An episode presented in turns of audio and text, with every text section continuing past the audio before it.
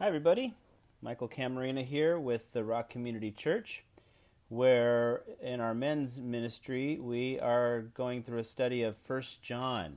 We meet uh, once a week for what we call men's breakfast, and uh, we uh, are going through First John. We have a time of prayer. We uh, have fellowship, and obviously we have breakfast at men's breakfast. Um, so, for more information on that, uh, for any men that would like to join us, uh, we'd love to have you. You can go to our webpage, uh, trcclive.org, for more information. Uh, and uh, we'd love to have you. So please join us. Uh, let me pray before we get into uh, today's study in 1 John. Heavenly Father, we are so grateful for your truth. We're grateful for the fact that you chose to communicate to us through your word, that you chose to reveal yourself and your plan for salvation. And uh, Lord, we just want to come to your word with uh, not just with open hearts and open minds, but also with pure hearts, Lord. So we pray that you would just cleanse us from all unrighteousness at this time. Uh, give us a, a, a, heart of repentance and confession, Lord, according to your word. And, um, and Lord, we just give this time to you and we pray that it brings you glory. In Jesus' name we pray. Amen. Okay, this is our third study, our third uh, message uh, in First John. Uh, we studied uh, first. We did verses one through four of chapter one, and then we did verses five through seven. And today we are going to do First John chapter one, verses eight through ten. So, just to kind of recap uh, the first couple of passages of, of the book of First John, uh, we studied that, or we we as we were studying, we learned that the book of First John was written by the Apostle John uh, in, as a way of combating some heresies that had entered the church. There were some false teachers that had that had crept into the church from within, and they began to teach some heresies. And so, as you read through First John, you can actually uh, figure out what these heresies are. I mean, he, John ma- makes some very absolute statements um, in, in as a way of fighting the heresies that had uh, that had come up.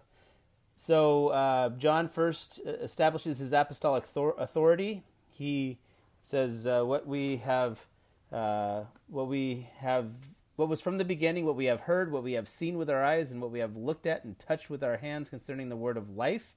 And he was saying these things to, uh, essentially to say, I, I, as one of the apostles, was with Jesus. I walked with Jesus. I my hands handled him, my eyes saw him. So I know that he was indeed a human being, because one of the heresies was that he was not a man. Uh, they said he was just an emanation or just spirit.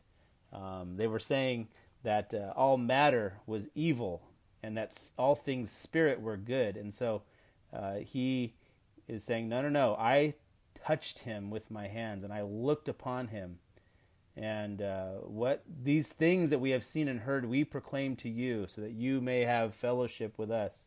And indeed, our fellowship is with the Father and with His Son, Jesus Christ. Um, and then in the in the second uh, section, in verses five through seven, the Apostle John presents us with the truth that God is light. And so last time we learned that what that means, that God is light, is that God is life. There's several places in the Bible that we looked at that equate light with life. There's also uh, several places where the Bible equates light with truth, and then also where uh, where the Bible equates light with morality or good works or holiness. Um, and so, if you want would like some more uh, more information on that, you can look at our first two ver- um, messages on those verses. But today we are going to be studying 1 John chapter 1 verses 8 through 10. So let's go ahead and read those verses and then we will get into our study here. So verse 8 says, "If we say that we have no sin, we are deceiving ourselves, and the truth is not in us. If we confess our sins, he is faithful and righteous to forgive us our sins and to cleanse us from all unrighteousness. If we say that we have not sinned, we make him a liar, and his word is not in us. So we can we can see what heresy John is combating here. I mean, he says in verse 10 if we say we have not sinned, then we make him a liar, and his word is not in us. So it's pretty clear that the heresy was that that people do not sin. That's what the the heretics that had crept into the church were saying. We don't sin. Human beings don't sin. I mentioned that uh, th- there was this belief among the heretics that matter is evil and spirit is good. And you know this this is the beginning of uh, uh, of an ultimate ultimately a heresy that would later become known as Gnosticism. Gnosticism. So uh, these the people that believed Gnosticism were called Gnostics. So you've heard of an agnostic, right? An agnostic is someone who believes that there is a God, but we can't know him. We we will not be able to have any kind of knowledge about God. That's an agnostic. A Gnostic, with a silent G in the beginning, believes that not only is there a God, but we, the Gnostics, have special knowledge about him. And so, one of these beliefs is that uh, Jesus was not a, actually a human being. He was just a spirit, and the apostles thought he was a human being, but he really wasn't. And they said the reason for that is that because matter is evil and spirit is good, that a, a, a good God, a perfect, sinless Jesus, would never have entered the body, the physical body of a human being, of a man, because matter is evil. Physical matter is evil, they said. And so our spirit is good. They they would say that we don't sin because our bodies may sin, our physical bodies may sin because matter is evil, but our spirit is good. We're sinless. So we in our spirit don't actually sin. And that is obviously a heresy, right? We know, based on what the Bible tells us, that we are sinful. Human beings sin. We do sin. Romans chapter 3, verses 10 through 12 says, I mean, this is very clear, and this is a famous passage regarding this idea of sin. It says, There is none righteous, not even one. There is none who understands. There is none who seeks for God. All have turned aside. Together they have become useless. There is none who does good. There is not even one. A couple of chapters later, in chapter 5, verse 12 of Romans, it says, Therefore, just as one man, I'm sorry, just as through one man sin entered the world, and death through sin, and so death spread to all men because all sinned. So he's saying, just as through, through one man sin entered the world, that's Adam. Sin entered the world through Adam. Adam, the first man, sinned, and we inherited sinfulness through Adam. So through one man, Adam, sin entered the world, and death through sin. And so death spread to all men because all sinned. We all inherited our sinfulness from Adam. And then Ephesians 2, chap- chapter 2, verse 1 says that before salvation we were dead in our trespasses and sins. We all were at one time dead in our trespasses and sins. So all human beings have sinned, all of us, with the exception of Jesus Christ. We've all sinned, and this is a trait that we inherited from, from Adam. But the glorious truth of the gospel is that if we confess our sins and repent, God is faithful and righteous to forgive us our sins and to cleanse us from all unrighteousness. How much unrighteousness? Some of our unrighteousness? Most unrighteousness? I don't know. All unrighteousness. He cleanses us from all unrighteousness.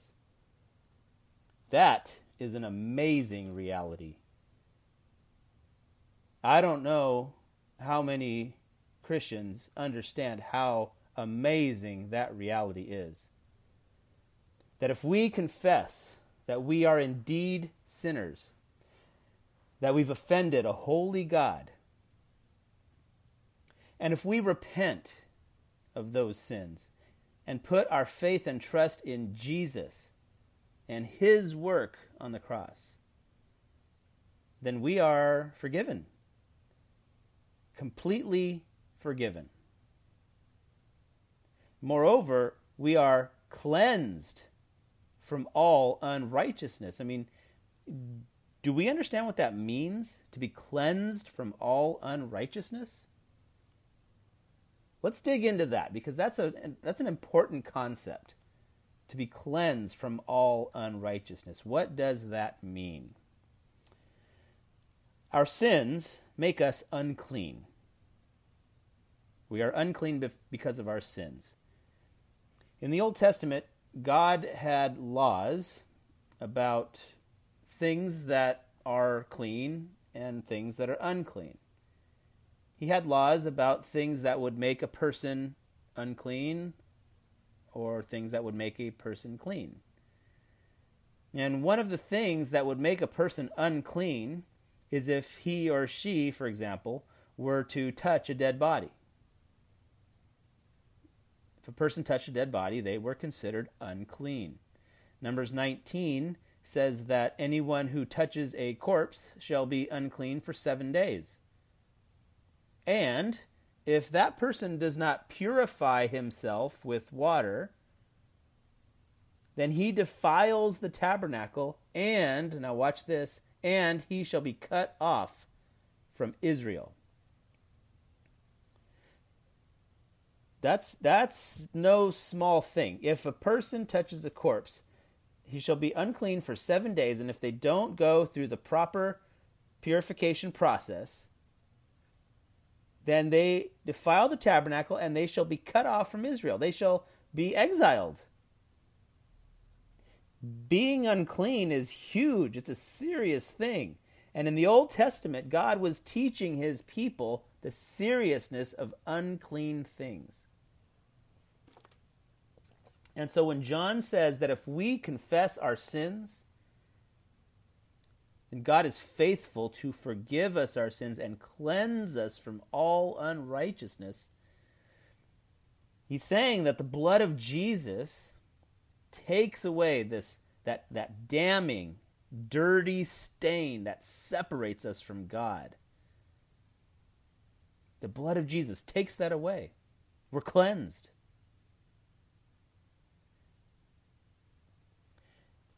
You see, when God saves us, He saves us, and then His Holy Spirit dwells in us, dwells in our hearts.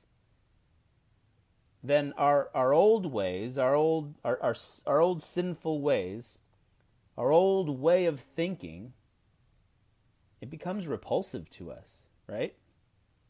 It makes us feel unclean. Have you ever felt that? Unclean because of your old ways or your old way of thinking, your, your sin. Feel dirty, don't you? At least I do. We feel unclean. And that's because God's Spirit, the Holy Spirit, is convicting us. The Holy Spirit, who's dwelling in our hearts, sees our sin as unclean. And so, we too, because the Holy Spirit's living within inside us, and so we too see our sin as unclean. And so when we sin, when we are made aware of any sin in our lives, we feel unclean, and our natural response is to confess and repent. It's the natural response of a truly saved follower of Christ who has the Holy Spirit in their heart. Verse 9 has uh, kind of a double meaning, really. Uh, 1 John 1 9. Uh, let me let me read it again. It says, "If we confess our sins, He is faithful and righteous to forgive us our sins and to cleanse us from all unrighteousness." So, if we confess our sins, in other words, if we confess that we are a sinner, if we confess that we are sinful, we've offended a holy God, then God will forgive us. God will cleanse us. This is a th- this is the idea of salvation. This is we realize that we are sinful. We ask God to forgive us, and He does. And you, you see this actually in the Beatitudes, in the Sermon on the Mount, uh, when, when Jesus um, uh, preaches the Beatitudes. The first Beatitude is actually this it says, Blessed are the poor in spirit, for theirs is the kingdom of heaven. So what does that mean, poor in spirit? Well, poor in spirit, it means doesn't mean financially poor. It means spiritually poor, poor in spirit. We're spiritually poor. We realize that we are spiritually bankrupt, that there is no goodness in us, that we are indeed sinful. That's the first step to salvation, and it's a necessary step to understand your own spiritual bankruptcy. The next beatitude Blessed are those who mourn, for they shall be comforted. This isn't this isn't just an arbitrary thought or or saying that Jesus is is, is giving us. Blessed are those who mourn is in the context of the previous verse. Blessed are those who are poor in spirit. Now he says, Blessed are those who mourn. So we are mourning over our spiritual bankruptcy. We mourn over our sin. In fact, this, this Greek word for mourn, of all the words for mourn, and there's several in the Greek language, this would be the strongest word for the word mourn. We mourn over our sin. Then we see, Blessed are the gentle or the meek in some translations. And then the fourth beatitude is, Blessed are those who hunger and thirst for righteousness.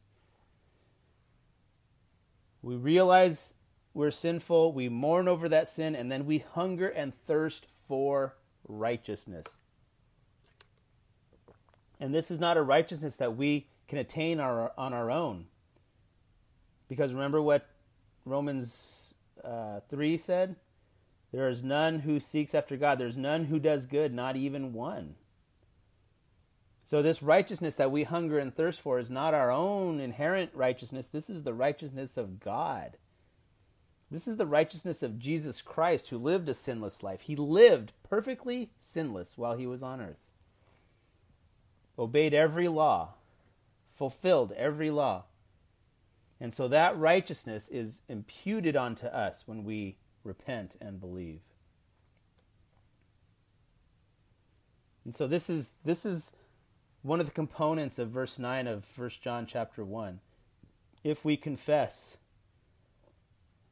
our sins, he is faithful and righteous to forgive us our sins and to cleanse us from all unrighteousness. But there's another component here. There's something else going on in verse 9.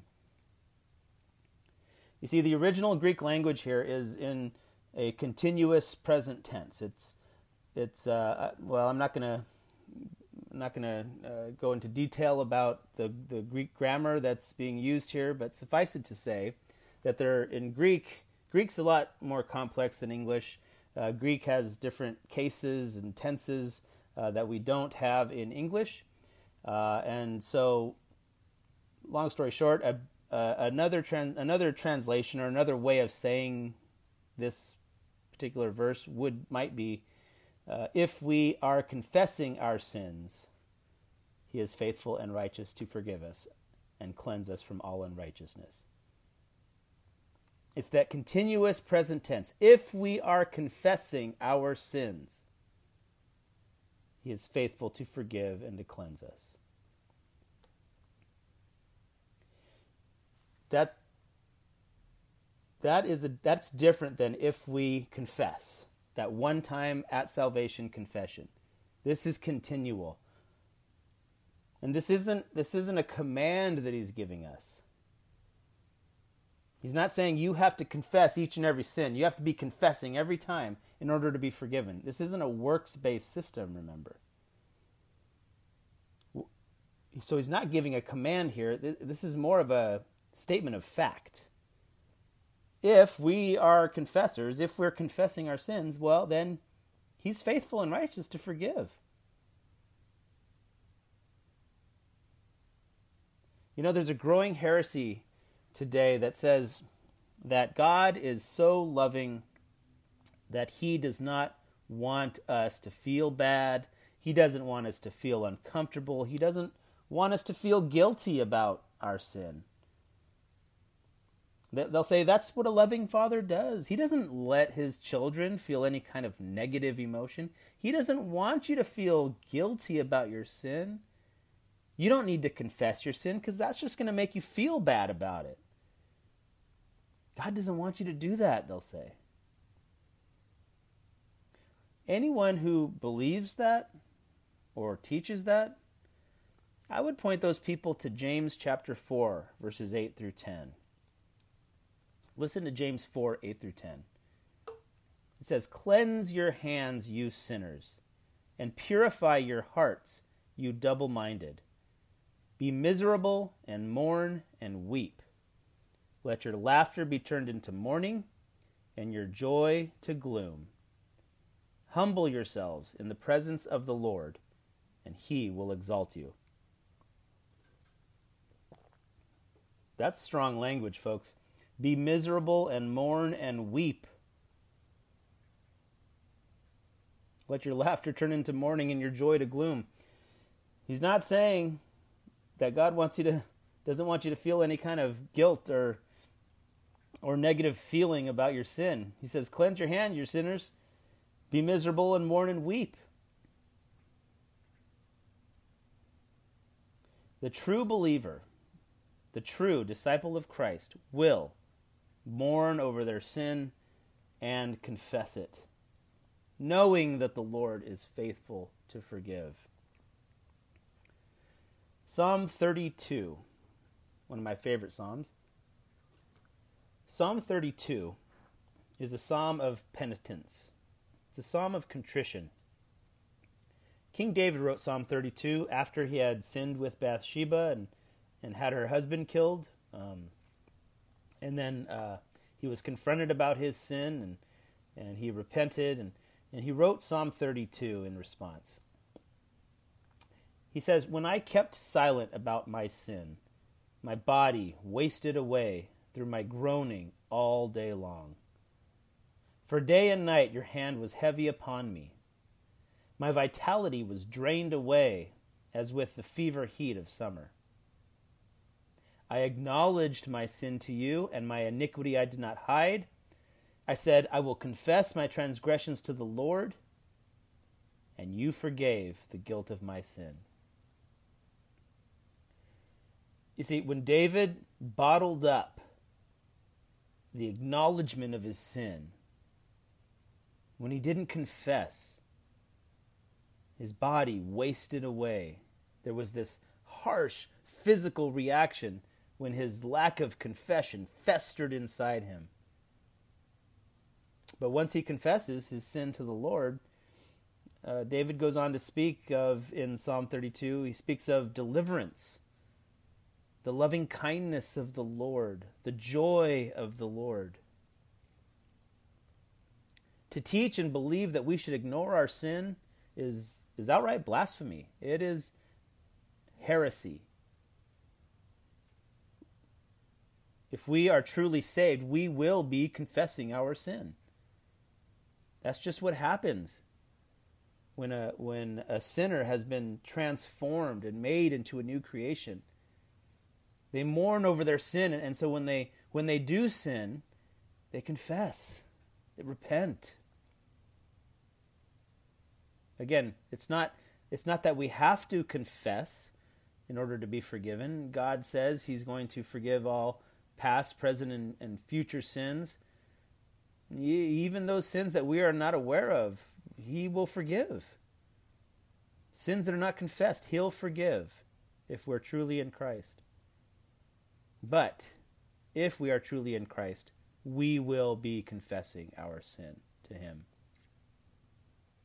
John MacArthur, uh, Dr. John MacArthur once told a story about a uh, message, a sermon he gave. I believe it was to a group of young adults or maybe college students, I'm not sure. Um, but he gave this message on 1 John 1 9. And a young man came up to him after the after the sermon and said, "You know, I don't believe that 1 John 1 9 says that we should be confessing our sins. I, I think we don't need to be doing that. I think God just wants us to do our best. We don't have to confess. And MacArthur's response was interesting. He said, he asked him a question actually. He said, Let me ask you this Do you confess your sins to the Lord? And the young man says, Yes, I do. I do confess my sins to the Lord. And that bothers me. That young man was a genuine believer. He was filled with the Holy Spirit. And so, his natural reaction, no matter what he believed about 1 John 1 9, his natural reaction was to confess his sins to the Lord. No matter what his doctrine about confession of sin and, and 1 John 1 9 was, he felt led to confess his sin to the Lord when he sinned. His salvation, the Holy Spirit it living inside him, overrode what he believed about the doctrine of 1 John 1 9. That's pretty amazing. If we are forgiven, we are confessors. Now, while confessors mm, mm, are forgiven for their sin and cleansed, uh, that does not necessarily mean that there will not be earthly consequences to our sin. There will be earthly consequences when we sin.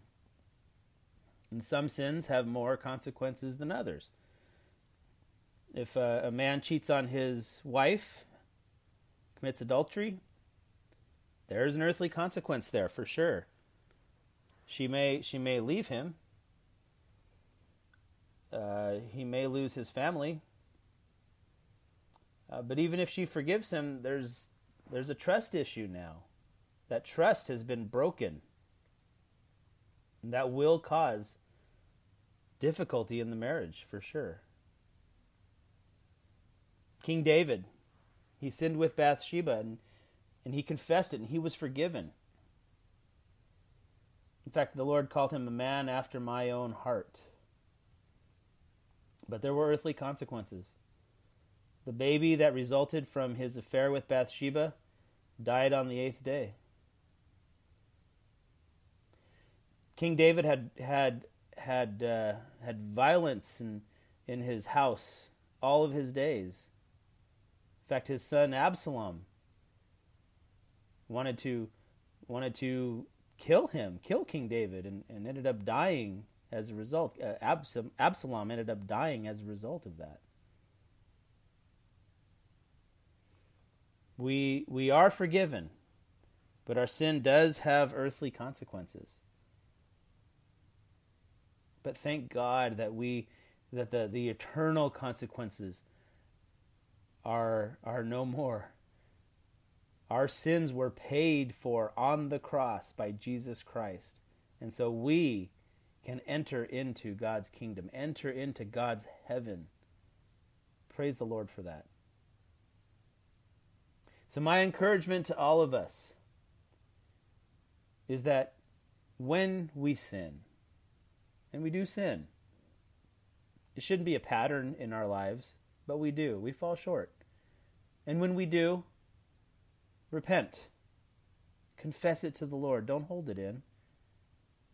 Confess. God is faithful and righteous to forgive us and to cleanse us, to take away all that ugliness, that dirtiness, that stain. He, he cleanses all of that and forgives us because He is a loving God. He's a gracious God and He's a good God.